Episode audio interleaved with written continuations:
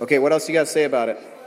I don't really know. On a scale of 0 to 10, 0 being the worst music you've ever heard and 10 being the best music you've ever heard, what do you rate that song that you just heard? Ten. A 10, the best music you've ever heard? All right, well, that's why you're my daughter. Bye. It's Bowie versus Dylan. Is this you and I'm glowy? Am I killing?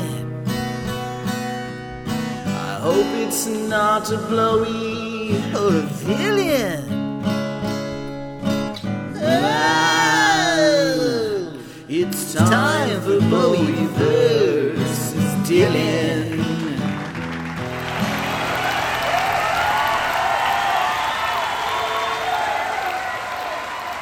Hi, and welcome back to another episode of Bowie versus Dylan. I'm Charlie, and I like Bowie. I'm Jake, and I love Dylan.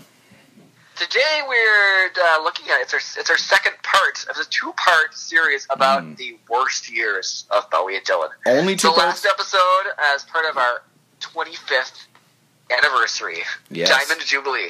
I'm going to just pretend right now. Uh, we looked at Bowie's. What I am pretty sure will be Bowie's worst year. I'm quite sure will be Bowie's worst year. It was bad. 1987. This year we're swinging things over. Mm. Three years in, three years later into uh, what Jake expects will probably be Dylan's worst year. Yes. So that one's less less easy to uh, pinpoint exactly. It was. Jake's a little worried he's going to come up with another year that actually was worse, but Yeah. that's all right. Or that we've already done one. It doesn't matter. Who cares? All the rules are made up. I We're doing what care. we wanna do. It was a bad year. That that much we can agree on. For sure it was. For sure Okay. it was. All right. Well, sinking us deep into the depths of that bad Hmm. year. Uh, I'm going to hand things right over to you, Jake. Well, thank you. Thank you very much, Chaz. Yeah, Uh, you're welcome. I want to acknowledge your stuffy cold before you can. I, I forgot to acknowledge my stuffy Yeah, cold. there you go. So the listeners at home, if I'm coughing or sneezing or anything mucus based Yeah. on on the hot mic here, uh, I apologize. It's really gross. But it I'm does sure. seem kind of appropriate for you know one of the later years. I mean, at least It I'm does. not coughing and hacking through like a really good year and bringing down the whole the Oh. whole mood. The mood's already down. It's already down, baby. It's way down, I can't baby. bring it. I can't bring it lower. We all collectively have colds in our hearts right now. In our hearts, Our for hearts- 1990 for our Bob hearts Dylan, are and sick. to a lesser extent for David Bowie. All right. Well, I'm just wondering what to start with here, Chaz. I'm looking at my notes here. There's there's several bad things that happened. I Yeah, think well. I think I'm gonna I think I'm gonna go with the Never Ending Tour 1990 to get us started today. Okay, this Okay. is it's pretty. It's pretty young. It's it's like a toddler never-ending tour. It at that point, is. right? It is, and yet he has managed uh, to ruin it Not like already. the middle-aged, the middle-aged uh, never-ending tour that we live with today. no, it's not the fine wine of the. of- it's not the it's not the meaty bouillabaisse. It's more like they're throwing they're throwing in ingredients. There's some If we have you any know. hardcore fans out there, I'm really curious as to how many times the word boulabais has come up in this podcast. It's an uncommon So many word, times. but strangely common around here. So, super fans, you uh, you get to work, listen, re-listen to all the episodes, and and listen to and, and count down how many times we say boulabais, and send it on over to us, and uh, and we'll mention you in a future podcast. Is Yeah, that we good? sure will. Hey, All right, I, I so actually we do just this. I actually was, just want to say that if anybody writes us an email or writes us a comment on on Facebook or any of that kind of stuff, we might just mention your name. We're that it's, desperate the, uh, for it's attention. happened before. It has. It's happened before. It wouldn't be the first time. No, and it won't be the last. If you get off I mean, I your lazy feel like we should butts. mention our- I feel like we should And write mention it. our pal uh, Gary on Twitter right now. Oh, okay. Hey Gary, what's up, man? Because Gary is he's our pal. Oh, he's a hey good Gary. guy. What's up, Gary? He's good. He's a good guy. Okay, Gary. All right, that's it. All right, sounds mentioned good. Gary. All right, Gary. All right. Do not go on. Do not go on YouTube and look for live shows from 1990 from Bob Dylan. You don't want that. You don't want Nobody that? wants that. So this. Oh wait, speaking of Gary, hold, hold, hold on just a second, Jake, because I just was checking Twitter, realizing I hadn't in a while. Yeah. And Gary bought his uh, his first Bowie record. What? Because of you? Yeah, he did. I, well, I don't know. It's Gary- Station to Station, which is an excellent choice. Nice work, Gary. That's one of my all-time favorites. Gary, I'm so sorry that you bought that album, man. I Jake, mean- shut up, shut, shut up. Why wasn't it a Shut Dylan? up. Why wasn't it a Dylan album? He's already a Dylan fan. Oh, Gary. That's how he came to the pod- That's how Gary. he came to the podcast in the first place. Gary. Jake. Gary. Gary. Gary, you're the man. Ah, well, I'm glad Despite he picked you, station to station. It's one of his best. It's one of his best, Jake. do not admit to your friends that Charlie uh, It's one of his influenced you to buy that album. You can say that you thought of it all by Jake, yourself. we gotta stop. I know we're avoiding the weak, the depths. old, moldy bouillabaisse that is 1990 for Bob Dylan, but we gotta get in there. All right, all And right. It's just So- we gotta get in there. We gotta do it. All okay? right, let's do it. Let's All do right, it. So, all right. uh, in order to understand the Bouillabaisse that is 1990 on the Never Ending Tour, you must The moldy you must bouillabaisse. you must step back through time to when it wasn't as moldy in 1988.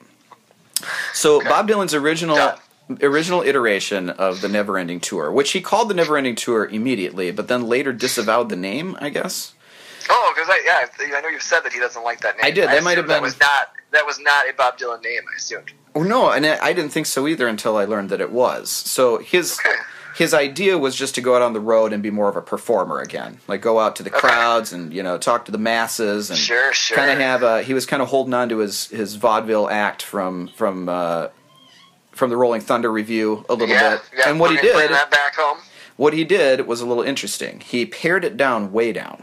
He only had three people in his band, including himself, in 1988. That is interesting parallel to David Bowie later on. But go Oh, go wow. on. I can't wait to not listen to that later. Oh, Uh, Jake. One of the members of Bob's band in 1988 through 1990 was a fellow named G.E. Smith. Does that name ring a bell to you? No, it does not. He is the band leader for Saturday Night Live. Oh, He still is. did you You say see it like him. that? Uh, you see him behind the uh, behind the host when they come out and do their, Okay. their bad Yeah. monologue. He's back there Yeah. like chortling and, and stuff like that, and he does all the music uh, for Saturday Good Night one. Live. So what do you one. know about that? Anyway, good old GE really brought a nice little taste, a nice little spice to the old bouillabaisse from 1988 Yeah. through 89. Yeah, so sure. um, it's lean and tight. He uh, there's a lot less confusion because he apparently sort of learned how to decipher whatever Bob was about to do yeah. on stage. He could kind of play in the same key and play in the same tempo, and and the less people in the band, the less confusion and less you know outright, you know, um, sort of badness there was in the sound. So although the year was 1988 and the music was not necessarily so great, Uh, it was kind of elevated by this this arrangement. Now, Bob thought so much of this arrangement that by the fall of 1990, he kicked G. E Smith out of the band for no reason and didn't tell him why. sounds like a classic Bob move. Yep, it was a very classic Bob move. Casual, unforgivable jerkiness. Absolutely ruining yet another relationship in his life at a time when he desperately needed friends. Just burning bridges Just- left and right. Just burning them, just, exploding setting them. them on fire. They uh, he immediately the shows immediately got worse. I should not have Yeah, to. Uh, well, I should not have to tell you. Uh, the, Now, you the, don't have to tell me. the shows were a mixture of did elec- though anyway. electric and acoustic. Um, he would he would uh, sway back and forth between doing his oldies and doing his new material. Um, some of the some of the shows he was taking requests and he was joking with people and, and generally acting like a performer that people wanted to see at times. Other times, of course, uh, his shows were marred by his uh, disinterest in his own music. Uh, but overall, there was a little bit of, uh, at least early in the year before he fired G.E. Smith, there was some reinvigoration going on. Um, and I don't know if Bob gets like uncomfortable when things are going well or a little bit better, or when he's gaining, he's garnering praise for his music. Because as Yeah, you'll recall, yeah. in 1989, he released "Oh Mercy," which was his best reviewed album, um, at least since at least since Infidels. But in likelihood, it's his best album since 1976. This is a Okay. this is a theme where I can't remember the name of good Bob Dylan albums that I've already that I've already talked Uh, about. the only Desire, person you regularly desire, enjoy. desire. I desire to know all of the Bob Dylan names. Oh. Ah. Okay, so that's the never ending Okay. tour. So yeah, you got a, you never got, ending tour. you got a nice Still little not taste. ended. That's part of It the Boola also Bays. did not end in 1990. It did not end. It had just started, but he decided not to end it anyway. It also didn't end in 1990. Let's let's check in with a little studio album you may not have heard of because it was. Well, I have heard of it because you played me some oh yeah, that's right. rancid. I was gonna say tasty track. No, some rancid tracks around Christmas time. All right. So before we talk about this, uh, I'm gonna do our little meta insertion of some comments that our family made. That's right. Around Christmas time, we were all together Uh-huh. in one place, which doesn't happen often. Jake lives in Washington State. I live in Minnesota. That's right. Our mother lives in Wisconsin, along with our other brother, who is not of a podcast. And but we were all together at Christmas, and we played them the worst albums from both Bowie and Dylan. That's right. So if And you were here's yeah, if you were paying Here's what they attention to the thought. last episode, you would have heard them uh, holding their noses a little less than we thought, really. oh at- yeah, at they the Bowie actually album. were okay with. I mean, at least in small bursts, they didn't listen to the whole thing. I think if they listened to the whole thing, they wouldn't have liked Never Of Loved Dylan course. so much. But they were kind of okay with it. Of course, but Hey, uh, not, not so. no. With, uh, with Dylan's offering. within ten seconds, everyone was Oh. ready to be done with that they altogether. were done. They were and then we done. played a completely different song that was a completely different style and also just as bad. yes, somehow. so uh, here, here's here's some of those comments right about now. All right, Mike, you've heard Bad Bowie, and now you've heard some Bad Dylan. What do you say about the Bad Dylan? Bad Dylan's pretty bad Dylan. It's the, the growly it's there and I love it, but it's the it's the cheesy the cheesy drum kits and Yeah. the beats and the yeah. Let me get my big red sky. Wow, wow. Yeah, You're right. That's a much better reaction. That's all to of the it. Bowie album. Yeah. All right, that was something. I'm gonna go ahead and say Wiggle Waggle belongs on uh, I don't even know what. Maybe probably Hard Hat Harry soundtrack. Oh, Poor Hart Harry. yeah. It's uh, yeah, bad children's music. Bad children's music. Okay. Well, that's a honest assessment. Thank you, Claudia. All right, Mabel, you've just heard some of Bob Dylan's worst music. What do you think? Oh, awesome. Why is it awesome? You got to tell me. You got to you got to tell me some The about it. whole thing. the whole thing. Like, what's your favorite part of it? The, um, um, You were dancing to it. Do you like it because you can dance to it? yeah, and it's nice. It's nice. Okay. Do you like the drums? Yeah. Do you like the guitar? Mm-hmm. Do you like the accordion? No. Oh, that's good because there wasn't one. Do you like Do you like Bob Dylan's voice? Oh, yeah, yeah, yeah. yeah what does it yeah. sound like? Uh, I don't really know. You don't really know. No, not really that deep. You want Uncle Mike to do a Bob Dylan impersonation for you? Walking in the US, red sky, Mabel. What do you think of Mike's impersonation of Bob Dylan? I don't know. You prefer Bob Dylan to Mike in terms of vocal performances? Uh-huh. Well, that's great. Me too. Me too. Chaz, what's your first reaction? My first reaction is he sounds like a parody of himself, particularly the voice. Mm-hmm. Like the music is not that bad. It's not good. Don't get me wrong. Also, the beginning of the album sounded disturbingly like Bowie's worst album uh, to start with, until the the vocals came in. And yeah, it sounds like somebody like an SNL parody of him. that, Yeah, exactly. you know, went took things over the top. it was like Dana Carvey doing David Bowie, doing Dana Carvey, doing David Bowie. I mean, Bob Could Dylan. have happened, you know. That was Absolutely. another Dana Carvey skit right there. I could There see were that. some skits when they did the Traveling Wilburys where they would put them on Weekend Update or something and they couldn't understand anything they said. Like him and Tom Petty.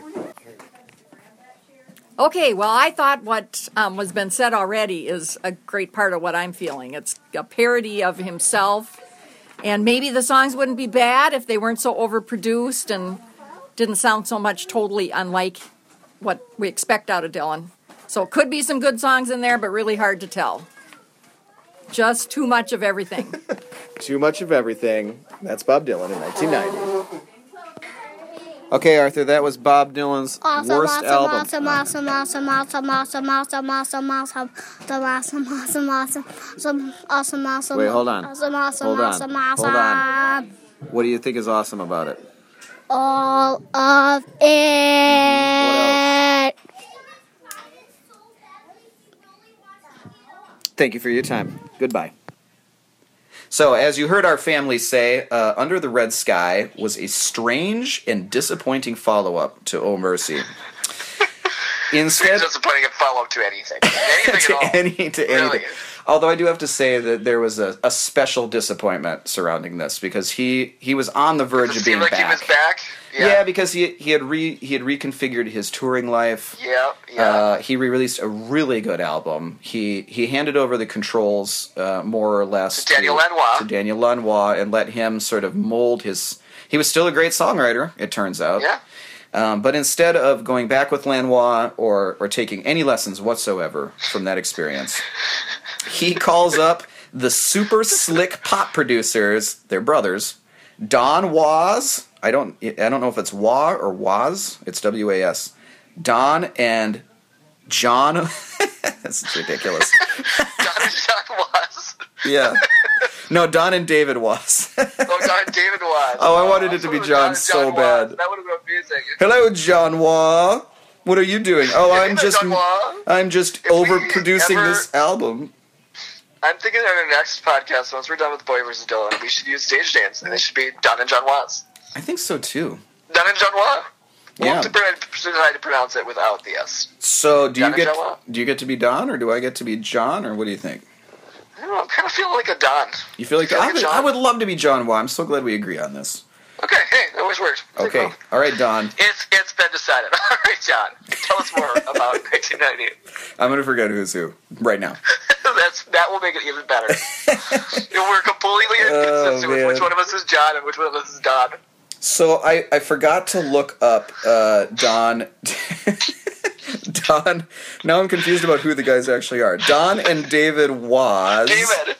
Okay. Don and David Waz. I forgot to look up other records they've produced, but they were they were very slick. Um, and as as it turns out, Under the Red Sky is extremely overproduced, like wildly Uh-huh. Oh, wildly overproduced, and not in a fun way, but more in just like a, a disappointing and strange way.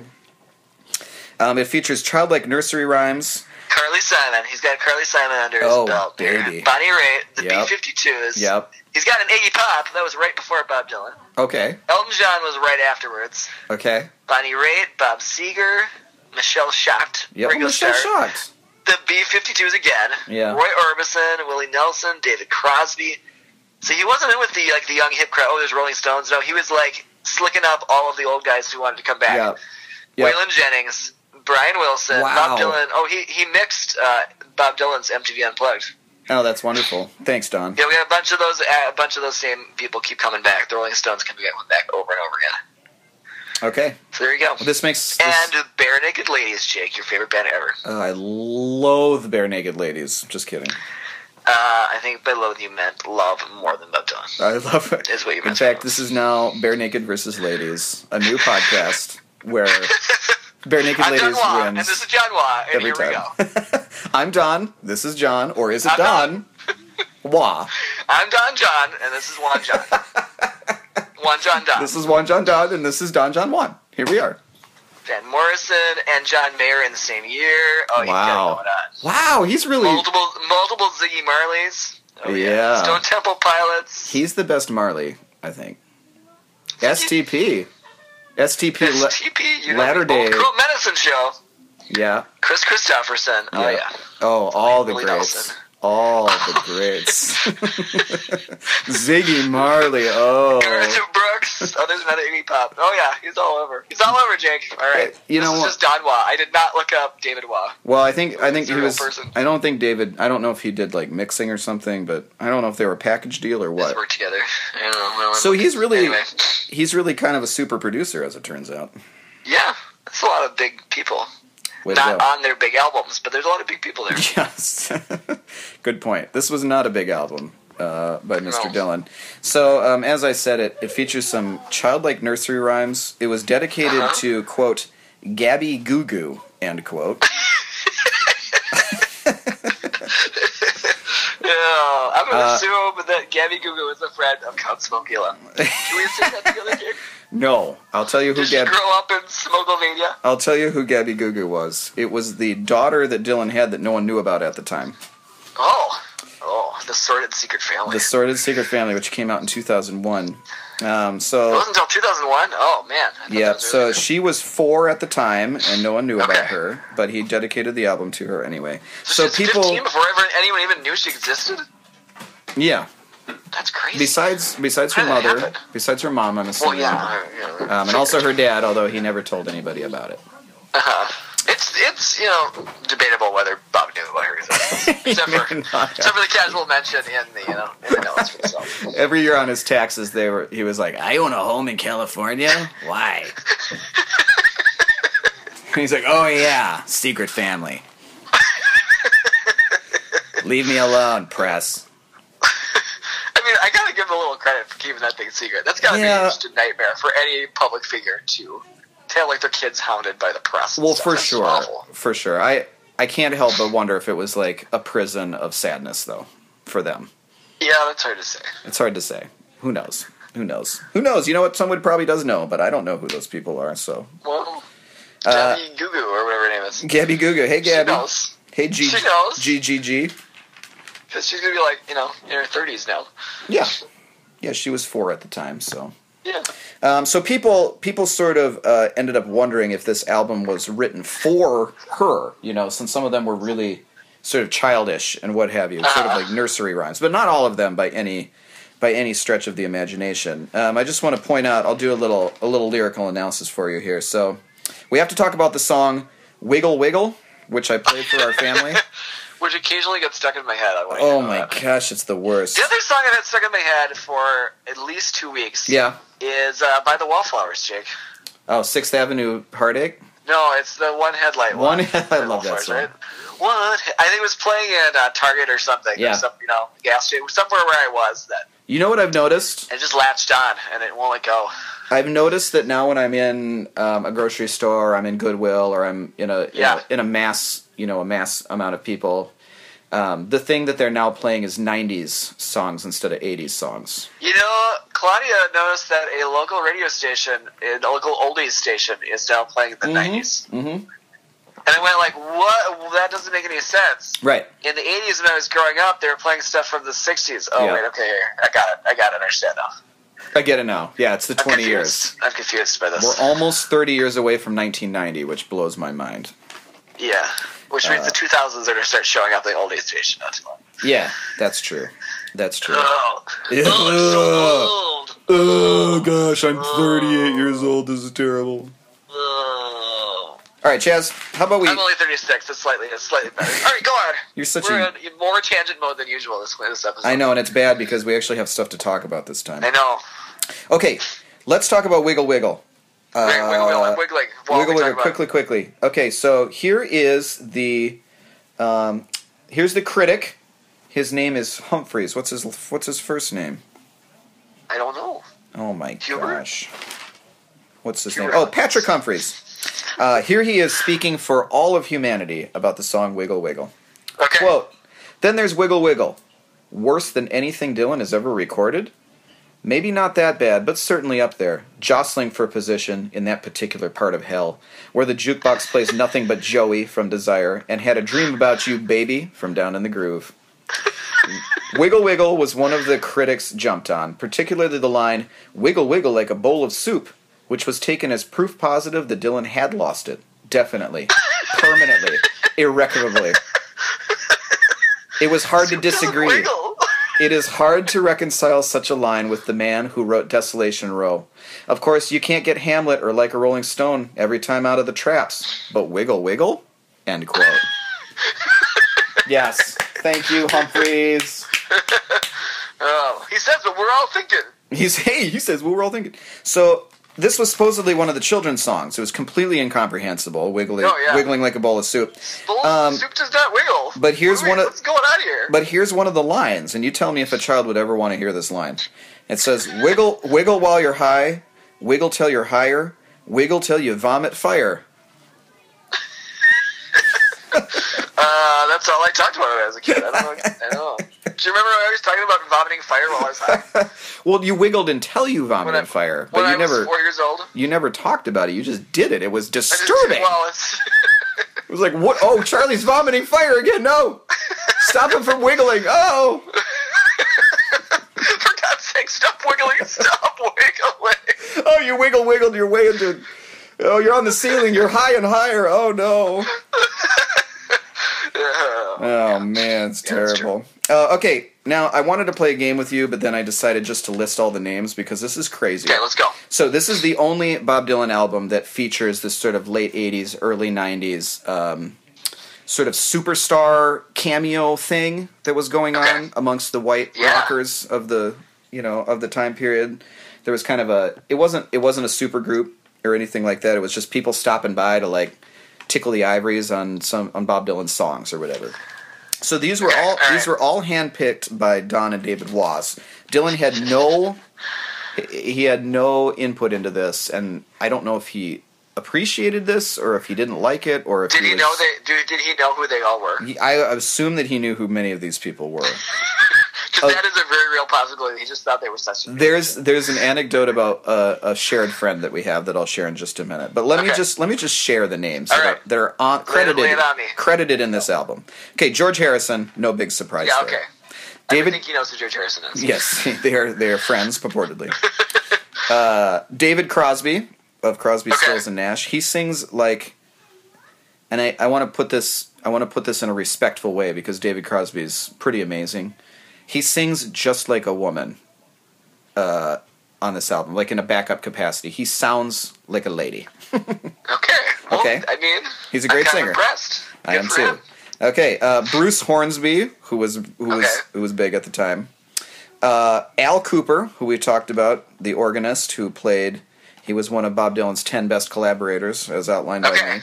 Not Alice Cooper. Not Alice Cooper. This Go. is Al Cooper with that a would be more K. entertaining. Uh, he thought the recording sessions for Down in the Groove, which he also played on, or was it Knocked Out Loaded? He thought they were the worst thing he had ever done, but he decided to come back for another go round. It's like- It made something worse. it's like let me get back, let me get back in there. All right, we also have uh, Slash from Whoa. yeah, a Guns N' contemporary yeah a contemporary model. Lot of tasty licks, I got to tell you.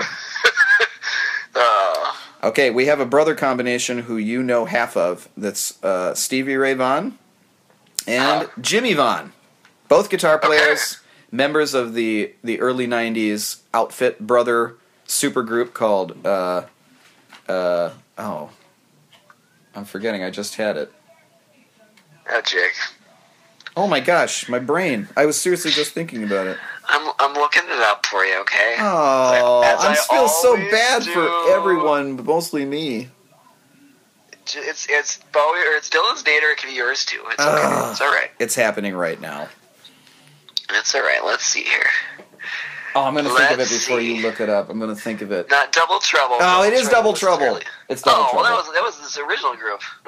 It's from What? the late '70s they started. That's where Bowie discovered him was when he was in Double Trouble. Oh well, they brought it back because they were brothers. Okay, good for them. Okay, and the last name I have to share with you.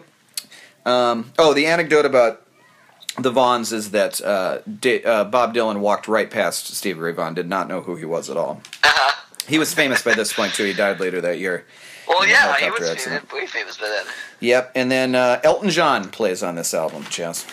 Hey, well, like half of those people were before or later produced by Correct. uh, the Waugh brothers. Correct, which I just sort of realized as you were saying that.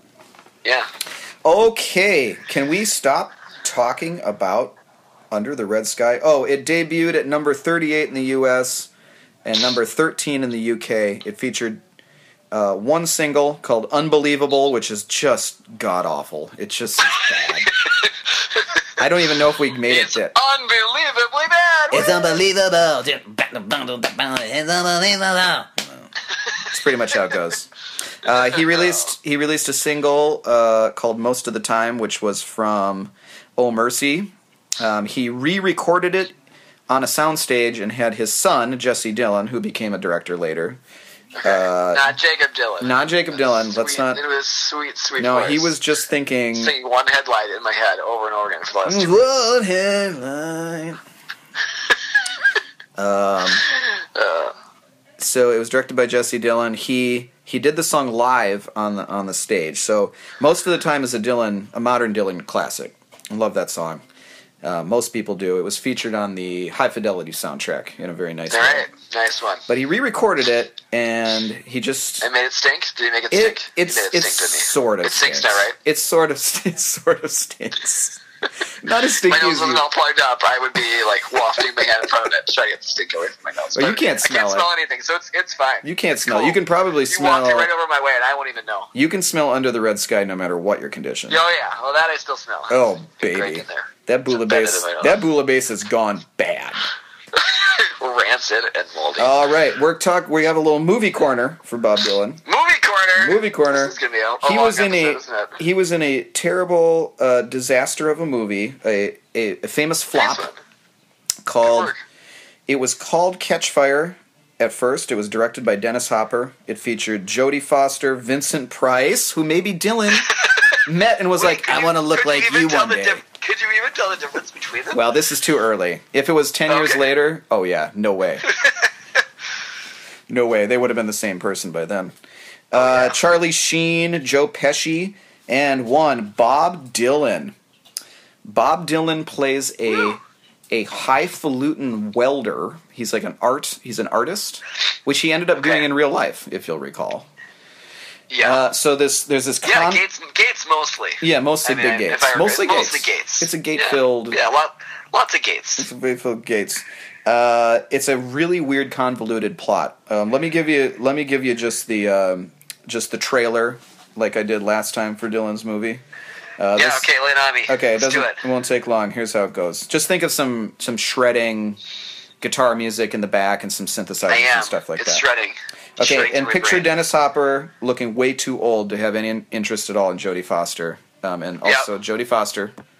And here it goes: a witness to a murder, and the man hired to kill her, have just found something to live for. They found each other. I was waiting for the each other. I was really Yeah. hoping it was going to be each other. It was. he's uh, Uh, he's supposed it's A to. story as, it's a story as old as time, Jake. He's Hitman supposed. and the person he's supposed to kill fall in love against the odds. You know what are you gonna do? And he's like 80 years older That's than how you her. and Brooke met, right? Yeah, that's exactly how we met. I I was fif- 50 years older than her, and I was directing a movie. Um, You were hired to murder her, to Yep. kill her. for and then I money. took I took one look at her, and I was like, I can't murder her. I'm in love with her. Oh yeah. Well, Yeah. I'm glad you found something to, to prop you up. And you're Hey, thanks, man. It's all like it's the best I could do, really. Being a hitman and all. I'm glad you put that left that light behind you. So Jodie Foster plays like uh, an artist, like a real highfalutin artist. Yeah. And Yeah. she accidentally witnesses the murder of a mob uh, person. And As one does. as one does when they're an artist. That Yep, always happens. Yep, sure, sure. So Dennis Hopper's Yeah. hired to kill her, but he gets googly eyes for her, and somehow she falls in love Yeah. with him as well. for some reason. Bob That's the more Dylan, confusing part. Bob Dylan, yeah, I don't think it worked out very well. They had to um, before they released it on video, they had to change the name. They changed it to Backtrack. So I think the the production wasn't wasn't uh, very happy. Uh, Dennis Hopper disowns the entire thing. He also released a four-hour director's cut at some point. What? Yes, baby. Did you did you watch it, Jake? I watched it. And why and why not? I watched it twice in a row. And let me just tell you, Called in sick for work one day and watched the four. even better the second time, friend. Even better. Oh. So Bob Dylan actually um, uh, is not that bad in it. He's in it for about thirty. se- Yeah. he's in it for about thirty seconds. That's probably why. okay, this is just a cameo. Um, Dennis Hopper comes to ask him where Jodie Foster is, and he's like, "I don't know. I haven't seen her in a while." And he's like, "Can I get back to doing my art now?" Pretty much. And then he's like, he just goes away. I don't know. Dennis Hopper. what this is kind of art weird. was he doing? He was like welding and cutting apart like metal. Oh, because he was making gates. He was making he was making mostly gates. Mostly gates. Mostly gates. Okay, so that was movie corner. Now it's time to talk about the traveling Wilburys, Chaz. Man, I am like just gonna breeze through my stuff because we are flying on this episode. It's gonna be a long one. That's good. Well, we're only thirty. Let's get We're it. only thirty minutes in. Three minutes. Uh, this is Yeah, my all right. this is my last thing. This is my last thing. Why don't you Okay, all right, all settle right, all down, I'm not. I'm not complaining. I'm just saying. Chaz? If you want to quit the podcast, go ahead. I All can right, I'm fill. quitting the podcast. See you later. Bye. Okay, bye. Okay, so uh, on this episode of Dylan versus Dylan, we got ourselves some some traveling Wilburys talk. This is traveling Wilburys Doctor corner. Love. Oh hey, hey Don, you're back. You knew I couldn't stay away. Oh, I missed you, Don. I missed I you meant so to kill much. you, but I think I might have fallen in love with You better go ask Bob Dylan where I am. you. He's got gates to make, okay? Oh. You fucking lay off him, okay? You know what? He doesn't have time for your dumb questions. Then who does, Jake? Who does? They found each other. That's so bad. Okay. So I want to just tell you before we do the points on um, on traveling Wilburys. I'm just I'm just in general I'm I'm mad at the traveling Wilburys right now. and I'll tell you Why? why. What? Because Yeah, when I tell me. Tell me because why. when I was thinking about Dylan's worst year, and and as you Uh-huh. as you stated last time, when when you want it to be the worst year, you want it to be the worst year. Like you want it to You stink. don't even want good stuff. You, you do want to see how low he can go. you know? No, I'm a little because disappointed that he. I don't think Bowie got any positive points, but he had a zero in there somewhere. right, I was like a exactly. little disappointed. He even managed a zero. I, was, I wanted those, all those singles to be negative one. I wanna And see he- how far we, and here's we the got sh- down to a negative seven, which is pretty impressive. Uh, That's but very we could've impressive. gone lower. That's bad. But here's the shame of it, Chaz, because Dylan's going to get, and I won't, I won't give it away, but Dylan's going to get up some positive points for his work in the Traveling Wilburys. Oh man, So couldn't it say that for for 1991? you know, come on. I know. Why don't you stick it over there, man? Why do you got to put it on your worst year? Uh, he blamed the badness of Under the Red Sky on the demands that he was undergoing with Traveling Wilburys, though. so Okay, that's kind well- of cool. Way to go. Yeah, that's cool. Yeah, well, good one. so one of the one of the, the better things made the other thing worse, I guess. So that's cool. Okay, So, so probably even so. without without so getting if it hadn't happened, the, the proper album might have been better. At that, we would've been I don't exactly the same know. spot. Let's let's not get ahead of ourselves, shall we? shall we not? Uh, so, without going into the, the the intense history of the Traveling Wilburys, who are a super successful super group formed in 1988, featuring at the time George Harrison, Jeff Lynne, Yeah. Tom Petty, Yeah. Bob Dylan, Yeah. and Roy Orbison. I heard of one of those guys. You heard of one of them guys? That was Roy Just Orbison. one. Just No, it's that one that I actually haven't heard of. There's one that I haven't heard of. Jeff Lynne. you That was the haven't one heard I of. heard of. What's up? Jeff Lynne, you haven't heard of. Yeah, I haven't heard of that guy. What's Yeah. that guy from? Uh, Electric Light Orchestra. Oh, okay. All right. I Also, heard of that. incidentally, the MVP pretty much of the Traveling Wilburys because he Oh, yeah? produced he produced the albums and they sound great. Okay.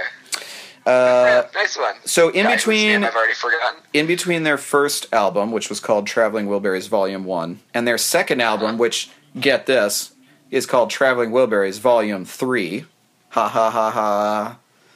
Is it really called? It that? really is. They didn't have a Volume Two, so Man, that's clever. confusing. George Harrison Ge- George Harrison was drunk and he thought that was funny. I guess they all went along with it. Uh, good one. He's like, I want to call it Traveling Wilburys Volume Three. Does he talk like that? did, did, did that happen? They're they're all from Liverpool.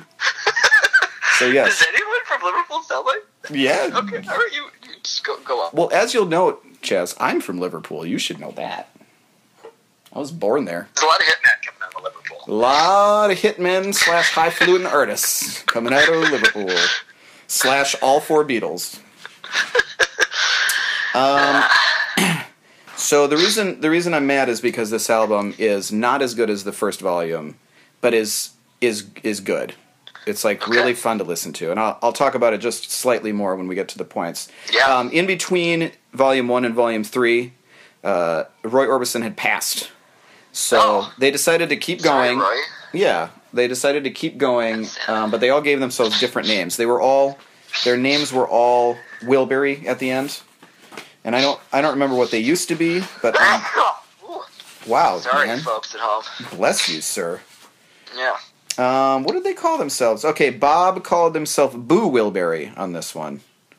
Jeff Really? Lynne was Clayton Wilbury, George Harrison was Spike Wilbury, and Tom Petty was Muddy Wilbury. They all had different Wilbury names on Volume One. Nice one. Yep. That. Yeah. Like they were just a whole bunch of brother, brothers Anywho, just out there hitting the road. Anywho, they uh, they were not as successful this time around. The first volume sold like five million copies around the world or something. Okay. Yeah. Yeah. Like it was for real, like popular. Yeah. This one was not quite as well received, but I, as I said, I I listened to it um, in the car, just hoping to lampoon it and write down a whole bunch of bad stuff about how much it sucked. Uh-huh. And it just it was it didn't suck, Chaz. I'm sorry. Oh, it's, it is. It's a little disappointing. It was an enjoyable listen, and now I'm mad about it. How dare you? I know. And so with that, Chaz, I'm gonna chuck it on over to you to see what David Bowie was doing in 1990. All right. Well, what David Bowie was doing in 1990 was being David Bowie. Oh, We Great. are. you- You're. We're aware of a little something I like to call a tin machine, Jake. Right. oh, that sounds vaguely familiar, Chaz. Tin machine started in '89 Yeah. and stopped in '92. But Bowie took a hiatus from Tin Machine in 1990, for Hmm. basically all of 1990. Well, that was a smart move. Uh, it was- so the whole idea with Tin Machine was, you know, for those who didn't listen to the '89 episode, was uh, Bowie joined a band. He like got got the guys together, and the whole idea was that he wasn't being David Bowie. He's just a member of a band. Yeah. And that was an interesting idea ish, and didn't work. And it wasn't that great. But in 1990, he stopped being a Tin Machine for a little while, and he was just David Bowie again. Yeah. For a giant greatest hits extravaganza Mm-hmm, which is exactly what you do when you're trying to start a new identity and just be somebody different and be part of a band. You, you skip the band for a while and do a gigantic, your biggest tour ever, touring all of the greatest hits. And you're like, guys, I'm leaving the commune. See you later. Pick up some beer on the way home. I hate you. See you later.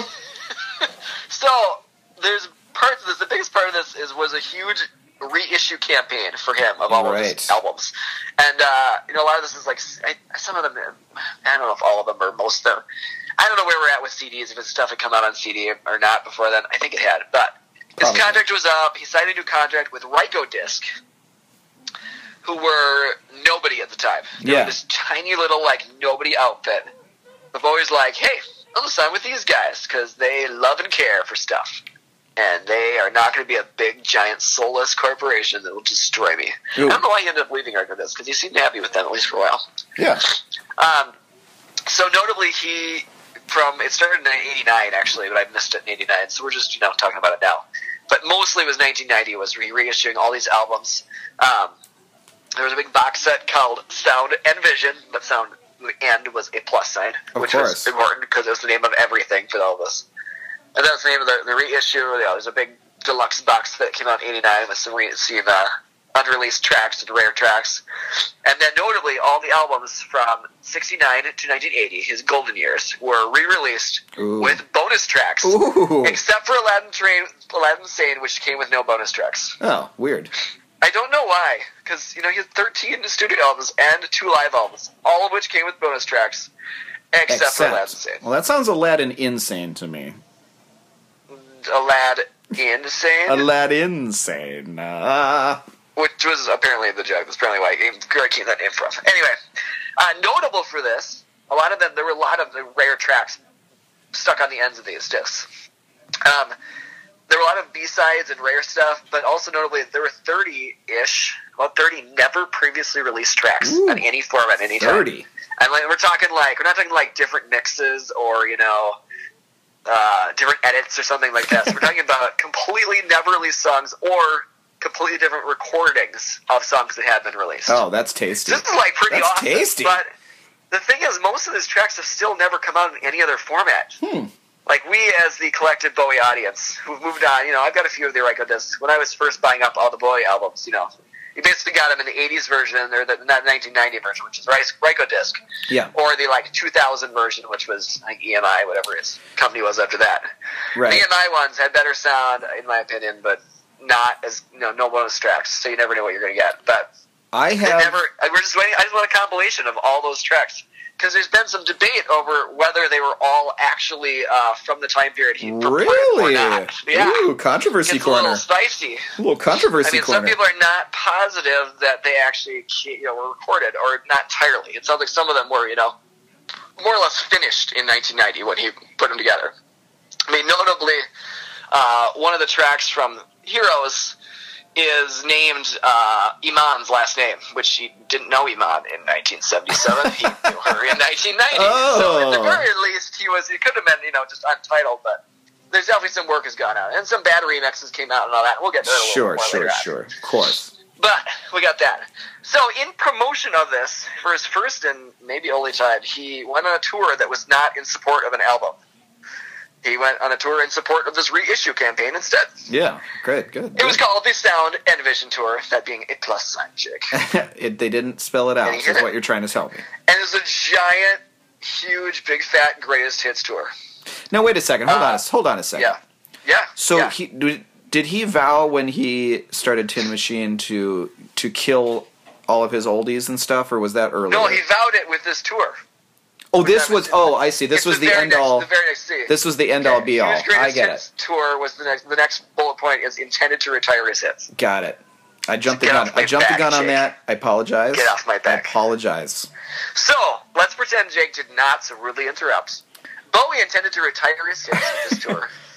So this is kind of like him trying to put his troublesome legacy to bed, Jake. Yeah. And he kind of did, like, he just, as I wasn't saying he would never play any old songs again, he was saying he was going to put to bed, like, his, you know, 15, 20 biggest hits. So wait, And that was it. what what about his legacy at that point was troublesome? What what was he trying to put to bed? Well, I think he was a he he he'd spiraled into a you know well, downward spiral and throughout the eighties. You know, Yeah, 80s sure. right on down, just making As we worse all and worse did. Music. I don't know. I was on the way up in 1996. don't know I was about you. really on the rise. um, and so I think he was just getting sick of people like. He was getting sick of just having to play like the hits over and over again. You know, that shut up and play the hits stuff. Like he didn't want to do it anymore. Yeah. He wanted to be able to move forward as an artist was his goal. Yeah. And so he tried to do that with Tin Machine. He was continued to try to do that. And I think that was part of this was like, okay, let's let's close this chapter and not have this to rely on, not be able to like go back to this, but force myself to go forward. He was being less confident as a songwriter. Yeah. You know, he had his bigger comeback in 1993 post Tin Machine when he actually started getting better again rather than just being crappy. uh, and so I think that was the idea behind it. He just didn't want to do it. And he kept with it for a while. He had intended to, like he said at the time, he wasn't going to do it at all. Like he wasn't going to bring the hits back. He did bring them back, but for about 10 years, he did not play hits or barely played any hits Well, that's whatsoever pretty. That's admirable, I guess. it's kind of admirable. I mean, I'm sure it was super frustrating to you know people who went to his concerts in the '90s, but Yeah. you gotta like from an artistic standpoint, you gotta give it a little bit of a little bit Yeah. of credit. You know, he's in Dylan his 40s. Dylan he's trying wanted to do this. that. He never he never quite was able to, except in this, the late '60s. Yeah, you can't. I, I mean, it's a hard thing to do. You know, when you're when you're stuck with this. I mean, he's not a one-hit wonder, obviously. Like that, No. those guys that are. You know, Wallflowers got to play every. You know, their two hits Well, every single show they play. In their They're entire life, already you know? they're already at the casinos. They're they're doing Oh, I the know they casinos. are. Oh, I know they are. I think they get at least open for the Never Ending Tour. I don't know. They're at a casino near you right now. I'm sure they are. uh, so, Bowie's the set list for this was partially decided by a call-in number. Oh, There I was a love one this story. nine one a nine hundred call-in number where people could call in and say what songs they wanted. Yeah. So, the from America, the top three picks were Fame, Let's Dance, and Changes. In Europe, the top two picks were Heroes and Blue Jean, and I don't have information for anywhere else. But he did this everywhere. Great. Um, now, I, will- I do want the people at home to know that I called this 1-900 number, just out of You curiosity. did just now, like I did. in the I last called it. week. I called it in, well, in preparing for this episode. okay. What There's happened? nothing there. Nothing at all. I'm sorry.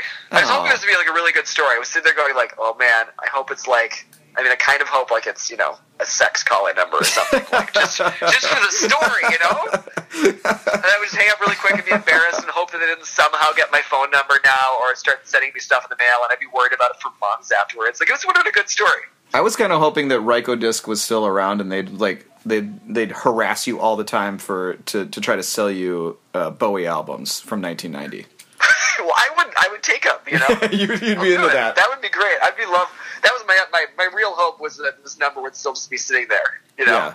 I It's always got- I, felt don't remember, that. I didn't write down the number. It's like one nine hundred two Bowie ninety or something like that. yeah. So it must have been a special number because it was one digit too long. So they I, they must have arranged something. Anyway, there's nothing there. Weird. Sorry, everybody. Not a Man. good story. Could Bummer. have been, but didn't happen. I'm glad you told it anyway, though, because it's really Well, exciting. you know, I couldn't just leave that on the Super exciting. room floor, Jake. No, It could have no, been so great that I had to share it even though it wasn't. that's gold, baby, gold. It was gonna be gold, and even though it wasn't, it was gonna be. It turned into Uh, a ten. notable thing about the call-in also is that Jake, our old friend, the Laughing Gnome, Yeah. I may have mentioned this in a previous episode. You have, you have. But the NME started up a campaign to try to get the Laughing Gnome Oh, included in one of the NME. sets. Cheeky. So their bastard. campaign was called, of course, "Just Say Gnome," Mm-hmm, and they were encouraging their readers to uh, to call in and ask for the Laughing Gnome. Uh, there were enough people calling in that it did become a significant one, you know, a significant like thing up there. And Bowie was going to play it; he was going to do it. Why didn't He, he? he saw the list and he was ready to do it. He was going to do it like the Velvet Underground, which sounds I don't even know how that would work. Yeah, but I don't know I'm what like that- I'm so morbidly curious about this. I wish Oh, it had happened. can't believe he didn't do it. And then he found out that it was all just an NME uh, campaign, and he refused. Oh, He didn't play it. I know. I I wish. I mean, that's like. come on! I I feel like that's it something. probably would have been awful anyway. But I'm really curious about this. I feel like that's something that he would have appreciated that somebody like pranked him and did took yeah, all that yeah, yeah, yeah. did all that exactly. work just to get him to play it. I mean, he could have just played it once at least for Pete's sake. Yeah, I mean, as far as I know, he's never played it live ever, so I don't know how you would, but you know, especially like the Velvet Underground. That's kind of crazy talk. Sounds great though. Sounds great. I don't even know All right, what that Jake, means. you were talking about Dylan's tour being stripped down. It was just him and three other Ripping guys, it right? Oh, down. No, two other guys. It was th- Two other, what? three, Like, including people? him. I told you it was stripped Oh. down. I, well, I, mean, I thought it was slightly less stripped down. I thought it was him and three guys. No, it was three, including. Okay, him. well, for Bowie, this is super stripped down. It's him and four guys.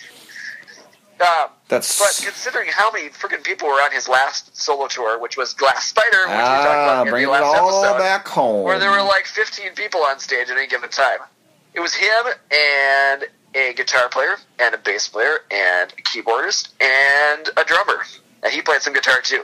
nice. For him, that's like really tiny band for Yeah, sure. You know, he sure. goes big.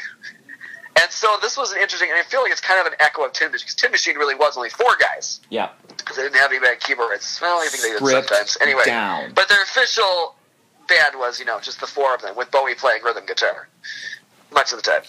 Um, so it's kind of an echo. He's still in that zone. He's still like trying to channel people like the Pixies and this more, you know, burgeoning grunge, grunge thing. He was you know, Sure. up aware of this early and trying to do that. couldn't And get so enough. the big criticism of this is how thin it ended up sounding for him in like stadium tours and Right, stuff. You know, when he's okay. doing these gigantic shows and all of his greatest hits right. you know, that is an the odd majority choice. of which did not, you know, like how do you do, I don't know, Life on Mars without a string section of some kind or something Right. to do, you know, there's just, or he's doing these, uh, like doing like Let's Dance and, uh, yeah. these bigger, glossier pop How did, hits. how did he even do that? Ashes to Ashes, I listened to Ashes to Ashes and it just sounds like, it's not there. There's not enough, you know, there's not enough sound, there's not enough stuff going on to do It sounds Ashes like to Ashes. it sounds like ashes to ashes turned to ashes, yeah, in my mouth.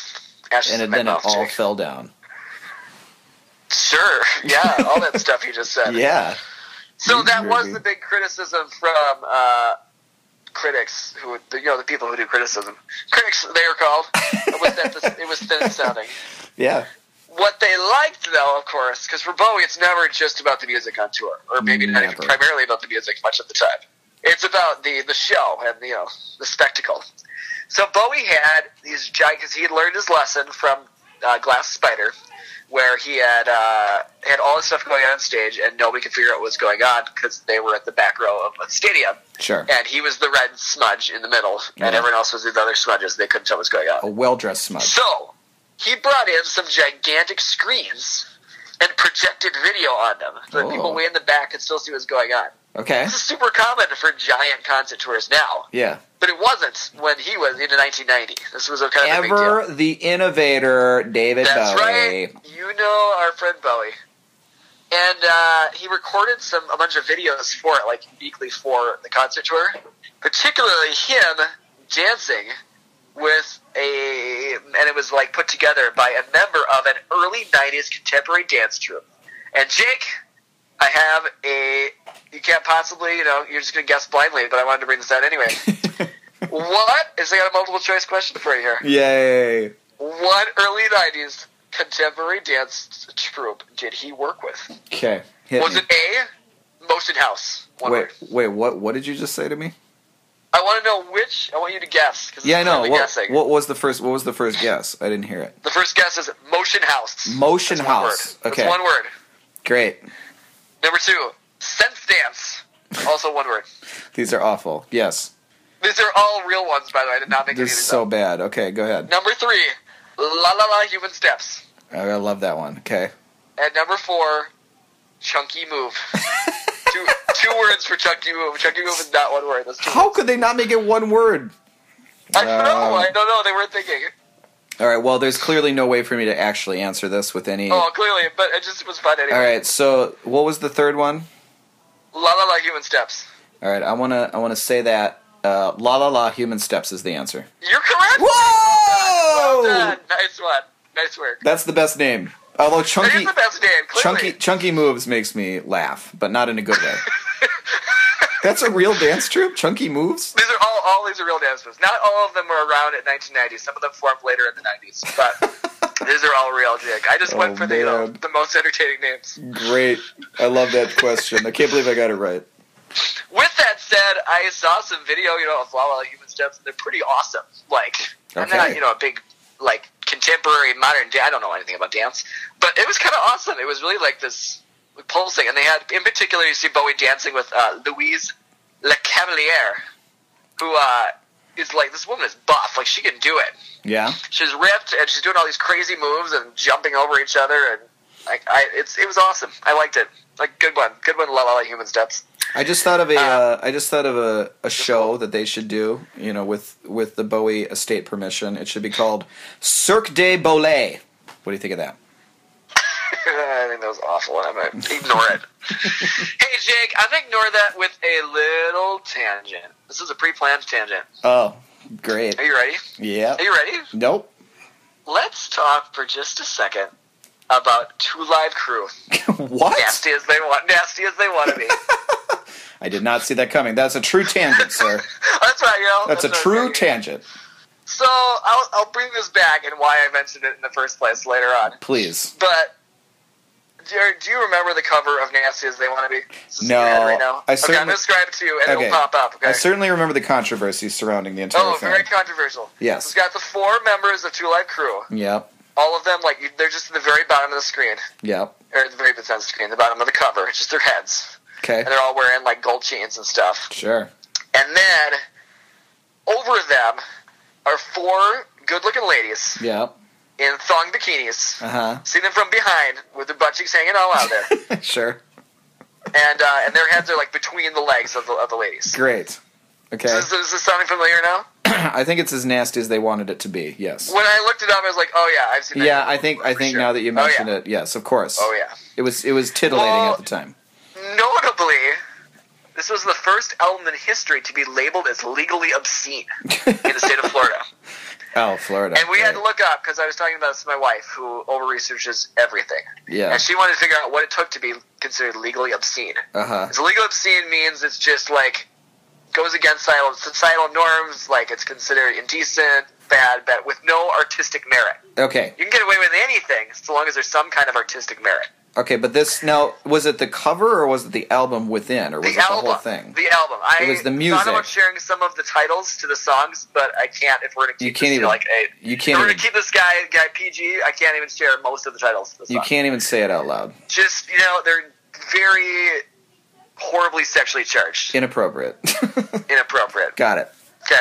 Okay. So um, anyway, it was yeah, and then like two of the members were arrested after they performed at a sex club. Yeah, I which is remember just that. weird in itself. I remember that. I don't know what's going on with this. I didn't. I, didn't, I only went so far, and then I was done with it. anyway, Bowie uh, in one of his one of his uh, concerts, he stopped in the middle of playing, I believe, it was Young Americans, to uh, talk to the audience about how he had bought a copy of Nasty as They Want to Be. Mm. Fighting, He's like fighting uh, It's not censorship. the greatest album in the world, but as soon as I heard that it was uh, being censored, I bought it because anytime someone's doing like this, I'm gonna buy it. Okay. So Bowie is still being, you know, we talked about him being socially conscious. He's still being socially conscious. Yeah, he's really even s- right in the middle of Young Americans. He's just he couldn't even Sometimes. he couldn't even finish Young He America. couldn't even finish it. I don't know if he flashed, you know, flashed the album Exactly. up there to show everybody, you know, or he just I'll talks just about then it. I'll But, lay me down the two live crew. It hair like that. yeah, yeah. I love like that, that. song. You know what? I'm gonna Two change. Live Crew. I'm gonna change my uh my my answer. My favorite Bowie track, I think, is Young Americans. It's not Modern Love anymore. Not my, not not No. Modern Love. It's Young Modern Love is Americans. definitely in the Okay. top five, but I love. Okay. I used to make a game out of seeing if I could remember all the words to Young Americans back in high Oh, school yeah? and impress Nice one. people, which no one is ever impressed by that. By the way, I am kind of impressed because I don't think I know all the lyrics. To I used to. Americans. I'm not saying now. It just no. goes and goes and goes. There's a lot of lyrics. in I do. that I song. love that song. It's a good one. He regularly live throughout his career would stick in like little snippets of other songs in the Young Americans. Oh, Something yeah. he did in the second half. Way to Bowie. Also, the uh, edit of that is like it edits out a minute of it or so in the middle of the song. Oh, it just cuts out a whole You- bunch of it. Yeah, you should just like listen to the edit sometime, and you'll you'll yeah. Anyway, I'm not gonna do that. all right, I got uh, two more things here. Okay. First one is I was watching some interviews with Bowie because he's on tour, so he did a few interviews, and there wasn't a ton of stuff from '90, but he was on. It was one interesting, one zesty little nugget from a Dutch show called Countdown, Yeah. and they were asking him some questions, and he actually was. Sometimes you, you can tell it's just these really stupid questions that he gets asked all the time, This one seemed like a little more interesting, at least for the first half. And they're getting to some really interesting questions. He was circling around to different stuff. So um, I'm going to go and get the questionnaire. I'm just going to read his answer to this one because if you listen carefully, Jagan, you may hear a mention to another important musician that you're aware of Bob Dylan. and that you care Got it for about. it. Got it. Okay. Do you have any competitors? I would say Yes. that I, I stay out of it. I'd like to say that whether that's true or not, I don't know. I feel that, frankly, over the last 20 years or so, I'm pretty much my own man. I suppose it's very chic of me to put myself in the same light. But if I look at Bob Dylan, he doesn't have a competition. He's just Bob Dylan. Whether you like him or don't like him, whether he does good stuff or bad stuff, he's still Bob Dylan. You don't compare him with anybody. It's not a competitive kind of thing. It- It's the same with the Stones. I know they create mock competitions with them with other bands, and I've noticed in America. It's been happening, uh, but there's really no way they could compare the Stones with anybody. And I hope that I'm, I think I probably am in the same kind of position. Wow. I'm David Bowie, and I'm either good or I'm a pile of, uh-uh. well, you know, I'm accessible and not accessible, I'm obscure, very commercial. I change all the time, but I'm still me, you know? No. I think that my answer is no. I don't feel that I'm in a competition. Wow. Very That was kind of an astute. interesting thought. That was astute. Did you did you hear the uh, the the the famous musician there, the Rolling Stones?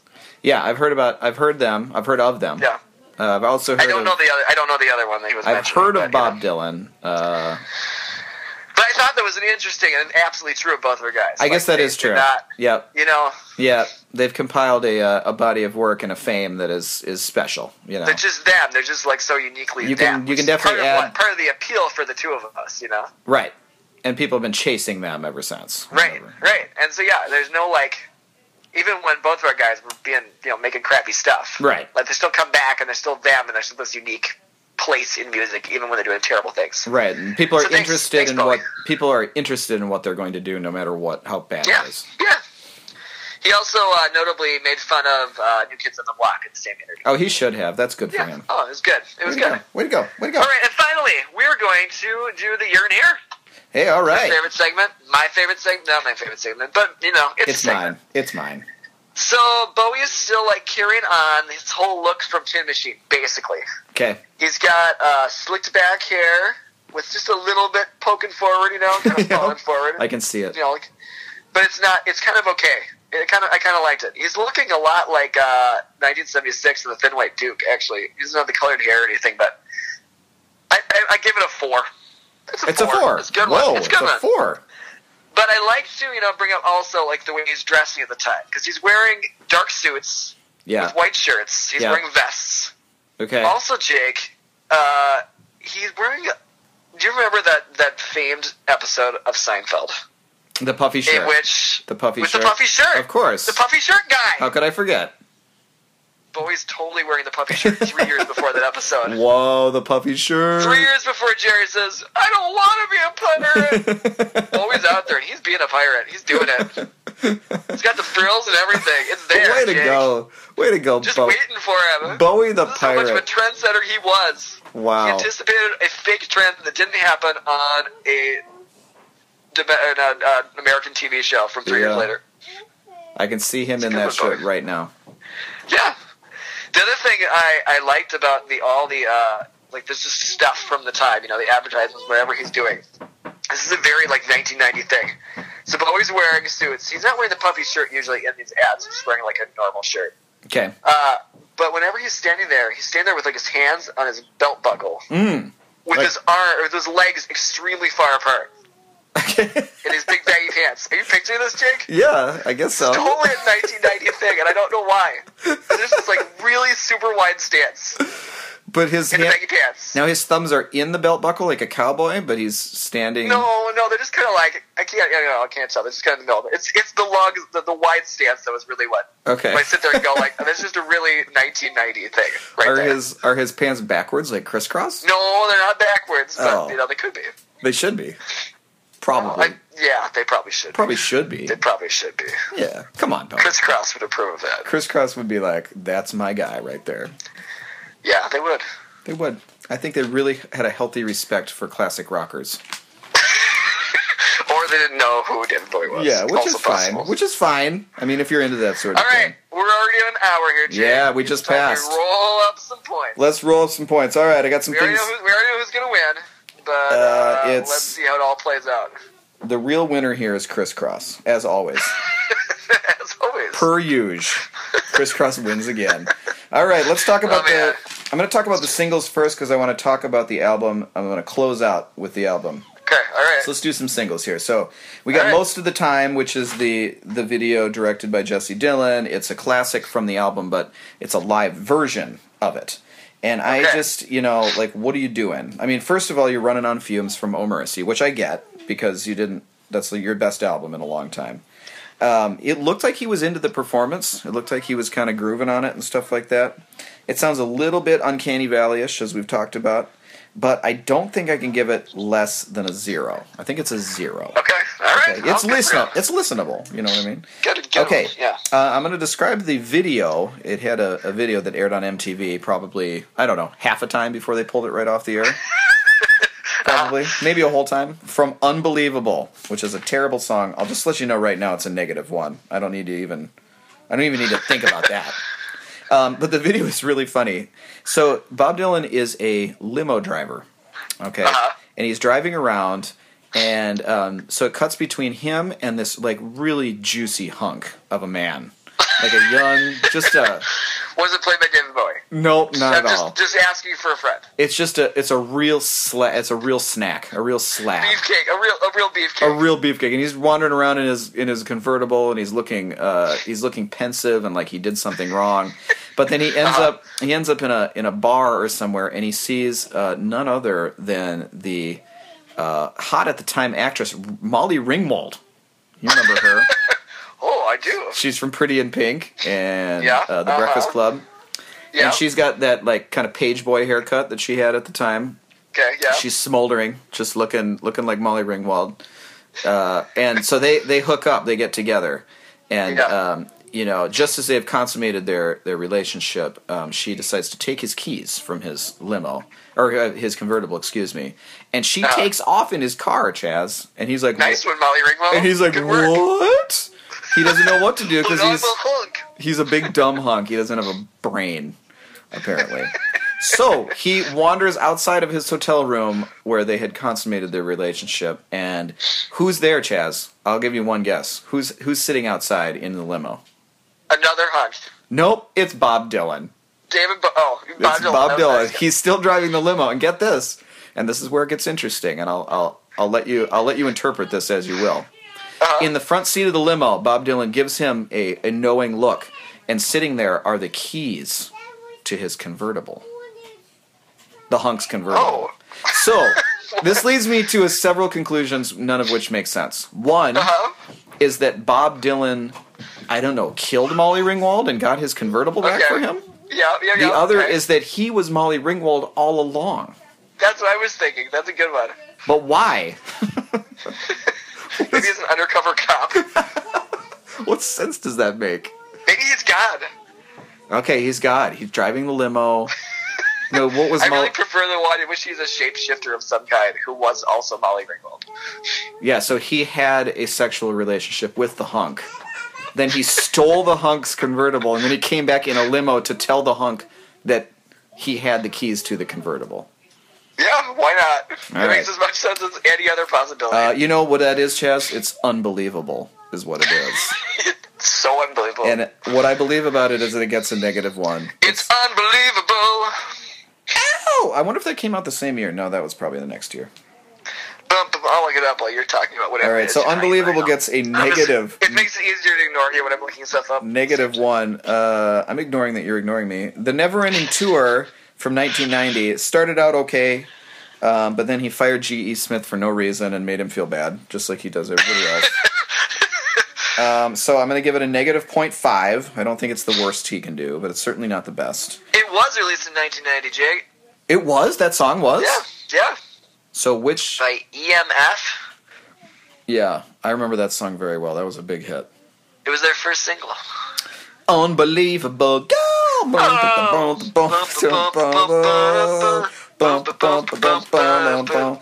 It's unbelievable. All right.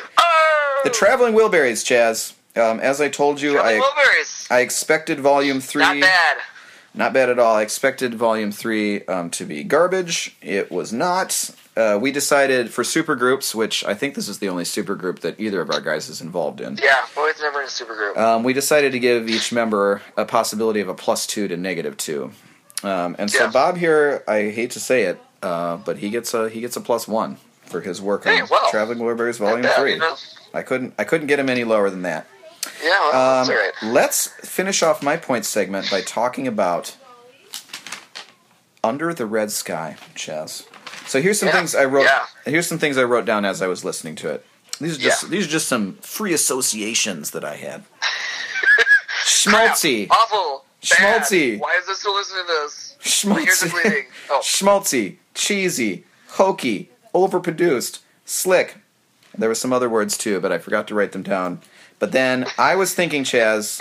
So this kind of thing was a real. This was kind of a real thing. It was. It was like a, a washed up white rocker bringing on all of these, you know, more contemporary and or just as famous musicians. And it's not an all star album, but it's like, hey, Elton John played piano on my hey, Elton John. crappy what are you doing fourth here? single from this you know and like eric clapton was doing this at the time you know a lot of these guys i'm sure david crosby you know all these don wa i guess it was kind of a don wa production kind of a thing Yeah, sure.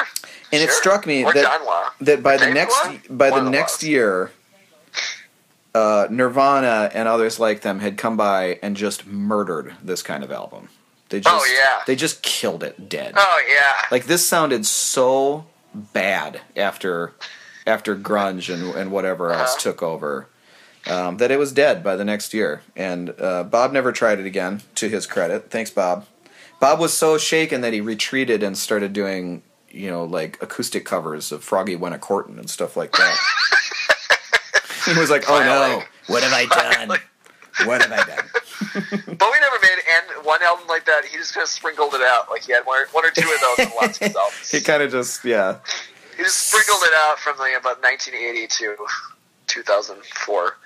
So Under the Red Sky was a terrible idea. It followed it followed a great album, um, which followed Yeah. another terrible album, which is his other worst album of all time, which is uh, Down in the Groove from 1988. Yeah.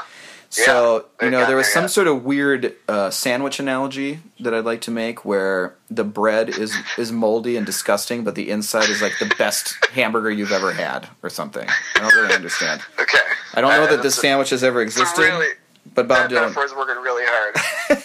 I just can't think of another way to describe it. Maybe uh, They just described it as a bad album, then a good album, then a bad album again. that's They just say it like that. I think I think people can get it. I You think they have understand. you have no imagination, sir. All right, so here's what I'm going to do to give this to give this a score, Chaz. Uh, I'm going to um, you're going to picture yourself as Bob Dylan. I'm doing it. Okay, it's 1990, and you have Yep. just handed me this album. It's called Under the Red Sky, and Yep. you, and you made me listen to it. I made an album. Here it is. Here it is. I don't know if it's good or not. Why don't you try it out? All right. Here's what I say to you, and I'm going to do this by way of a famous movie quote, which you will that you will prob- most most likely recognize. I'm gonna assume it's from Inside Lewin Davis. It but is go on. not. It is not. Here it is. Mr. Dylan, what you just sang is one of the most insanely idiotic things I have ever heard. At no point in your rambling, incoherent response were you even close to anything that could be considered a rational thought. Everyone in this room is now dumber for having listened to it. I award you negative 4.5 points, and may God have mercy on your soul. Uh, Billy Madison. if I Billy remember Madison, right. baby. You got I it. was going back and forth between that one and Happy Gilmore. Those are like the only two Adam Sandler movies I've ever seen. Well, they're the only two good ones, so you got them. That's what I've heard. Yeah, I you watched got Punch it. Drunk Love. I liked Punch Drunk Love. Oh yeah, no, that was really good. That was a good one. It was That's a good not one. It had really a good soundtrack. But uh, what? John Bryan. John Bryan. Yeah, great soundtrack. I like that guy. That guy's all right. Yeah, with those Popeye songs sprinkled in, that was good. Oh yeah, yeah, yeah, yeah, yeah. All right, Yeah. so um, all right. okay, so I just wanted you to know that I'm s- I, I'm on the right side of history on the point system. You're not, but we're not going to talk about it right now. okay. Okay. But I do want to tell Okay. you that you are right about when you double the points in a negative five to zero point or plus five system that you Uh-huh. put, that you put it back on the ten point scale. We had an argument. Exactly. No, you're right. You're right. Okay, that's all we have to Thank say. You. Thank you. That's all you need to say. Is that I'm You right. gave "Never Let Me Down" too many points, but that's fine. Well, I, that's a debate for another time. Yeah, it's anyway, a debate for another time. But there all right, you go. what's the land you at here, Jake? What's that? What's the land your boy at? Okay, he ended up with everything to be a negative five point zero.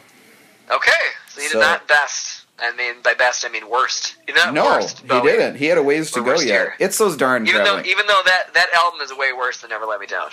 it is. It is. It is. But never let me But know. for a year, Bowie. That's kind of that's kind of a good like a good feeling here, Jake. You know, we can say that Dylan has the worst album, but Bowie has the worst year. Like There you we can go. both, you know, we can both take that. there you go. I think. it's just a nosedive to mediocrity. That's right. All right, so Bowie's points. I'm going to start things off with something I did not mention earlier, and that was the single that Bowie released in 1990. Oh, Also related to the whole like oh, I know bringing his what. back catalog and doing greatest hits. I know what this is. Remember- Did you just remember what it is? Yeah, it's Fame ninety. I'm pretty sure you own it. I do. In It fact, is I Fame '90. I have the Ryko Bowie disc took version. his then his then 15 year old song Fame, one of his biggest hits of all time, Boom, big one. and he remixed it He for did. some reason, and released it as a remixed single. He also put it on It his was a- greatest hits album that they put out on Ryko disc that year, which I yeah, own. Changes Bowie. Where I own that Changes- one. Yeah, I think it's just changes Bowie. That was the greatest hits that came along with the whole Sound and Vision reissue campaign. There you go. An up an update of two previous greatest hits. Changes one Bowie and changes two Bowie. Uh, so yeah, it's on there instead of Fame in like normal Fame spot. It's a strangely unnecessary remix. There, I will have you know that for this podcast, there are at least six different mixes of the song. Um, I listened to all of them. Good for you. Take one for the Most team. notably, Jake, on one of them, there is some sweet rapping from Queen Latifah. Yeah. Mm-hmm. Sure is. Bowie collaborated with Queen Latifah in 1990. This is a thing that happened in real life, which is kind of strange.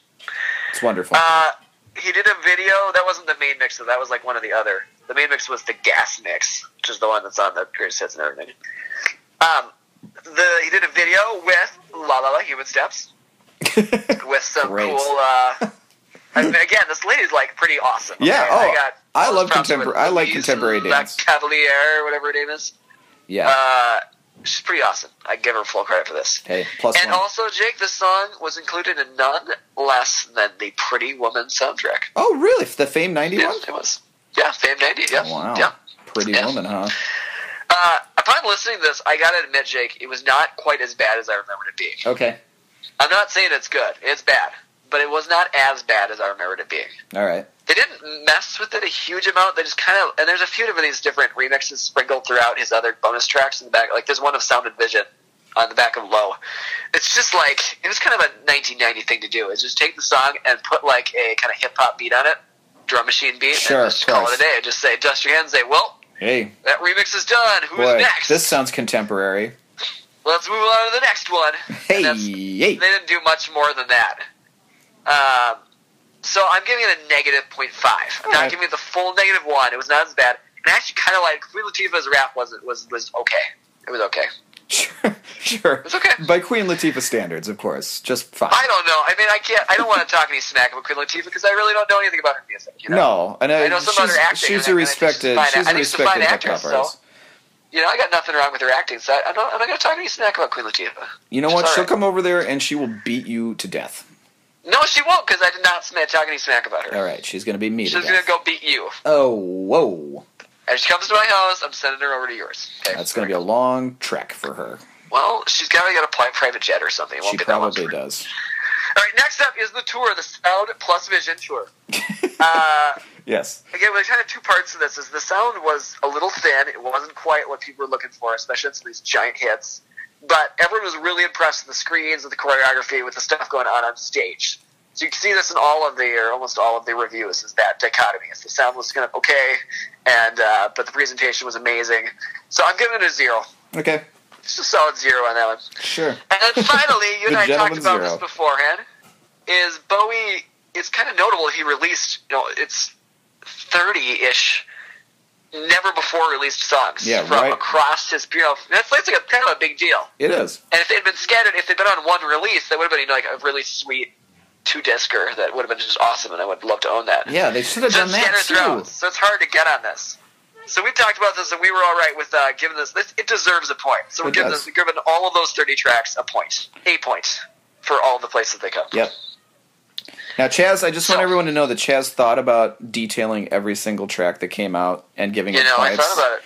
And giving it points. He could have been like a plus 30 for the year, but he, he decided against that. wherever I could find. I mean, I just don't, I didn't need to work that hard for this year, Jake. You know, even if I didn't have to get this point, he still would have won with flying colors. He just- this puts him into the. You didn't have positive, to do. So, he didn't have to do anything at all. I didn't have to do anything. So uh, that gives Bowie a positive point five. I for love. 1980. I've come to really love the plus point five years. So Dylan is at at least one. Plus point five. It's like years. wow, that is as close to nothing as you can get. It all worked out. it all worked out. in the It end. all worked out. Hey, well, this is another long episode, which It is has fine been. by me. Yeah, it's kind of an For- extra for special. your drive time commute. You know, Yeah. this, this is kind of a special. Hope it was a episode. long one. special in my heart.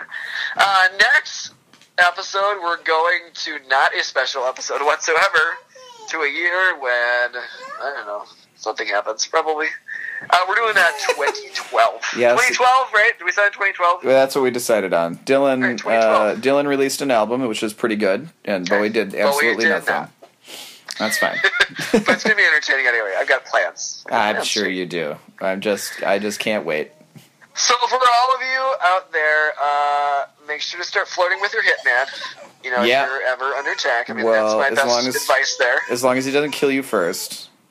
Well, make sure that he doesn't. Is what I'm saying. Well, make sure he goes and talks to Bob Dylan uh, and asks, asks where you are. For like 30 seconds. Yeah, for like 30 do that. seconds. He's gonna be busy making gates. He's but like, I gotta get back to my gates. It's okay. And Oh, uh, good. next time we'll be less dumpy about whatever's happening around here. Probably. Just out of the Imagine. dumps a little bit. You know, the bad years are fun to talk about, at least. They for are the fun to most talk part. about. Yeah. I also intend to be healthy for the next episode. That's my plan. Yeah, that's great. And also, you know what? Uh, get bent, traveling Woolberries. You're too good for this podcast. Or at least this year of this podcast. yeah. Yeah, and you're way too good for 88. That would have been Dylan's worst year, except you were even better in 88. So get bent. It's really interesting. Ruined everything. All right, there, ladies and gentlemen. I am Charlie, and I like it, Bowie. I'm Jake, and I love Bob Dylan, even in 1990. and we'll see you. And by see you, I mean talk at you without seeing or interacting with you any other way. Next time. See you later then. I mean, whatever Charlie just said. Bye. Thanks, Mike. You're welcome. Do that Dylan voice for us one more time. Living in that big red sky. That's Mike Beck. He's going to be in a cover band. we got you to say uh, so long from Boy versus Dylan in that voice. It's over. Boy, it's doing nice in the red sky.